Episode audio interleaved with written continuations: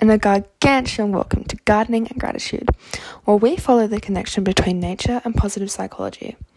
This episode, we will be covering community gardens and urban green spaces, and their link between both our emotional well-being and the five pillars of PERMA. But first, a word from our sponsor. Have you got ants in your plants? Her pest enthusiasm for your garden with Berry Naturals pesticide. Your garden will very much appreciate the peace and quiet. Buy now, berry natural dot com dot a u forward slash pesticide. Don't mess around. Get online now. So, let's get straight into it. As of twenty eighteen, roughly sixty percent of the population lives in cities, and of those, many struggle with mental health conditions, food security, and pollution. So, is there any way we can solve all these problems at once? The answer is yes. Urban green spaces are simply defined as all urban land covered by vegetation. Although a simple concept, the impacts can be astounding. First, let's look at civilian health. In twenty seventeen, a study conducted by the Leeds Beckett University showed that over ninety-five percent of participants with anxiety and depression reported feeling better after spending six hours in nature every week.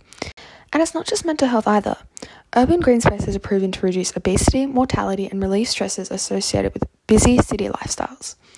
Additionally, parks and green spaces build local relationships through sport clubs, fun runs, and festivals. On top of this, urban green spaces contribute to the fight against climate change and pollution by absorbing detrimental carbon emissions. In Central Park, the largest urban green space in the world, trees remove roughly one million pounds of C O two from the atmosphere every year. Now, there's no secret that plants help the natural environment. However, with community gardens, the impact is much deeper than the surface level of the soil. Across low-income areas, poor nutrition, obesity, and food deserts are daily obstacles. The accessibility of healthy foods is the root cause of this, with many unable to obtain or afford nutritious options. However, community gardens offer a solution to this. By introducing shared land plots, residents can acquire new skills and have easy access to healthy and fresh food, often by growing it themselves. This empowers residents to be healthier, more involved, and even creates a steady income stream by the way of markets, offering a leg up out of intergenerational poverty through community action. Alongside this, community gardens also improve the overall health of residents by increasing their nutrition and ensuring food security. Not only are these gardens incredibly important for the health of citizens, it's proven that neighbourhood drug use decreases and the overall safety of an area increases. If the case for community gardens couldn't be pushed any further, more evidence comes in concerning climate change and the local environment.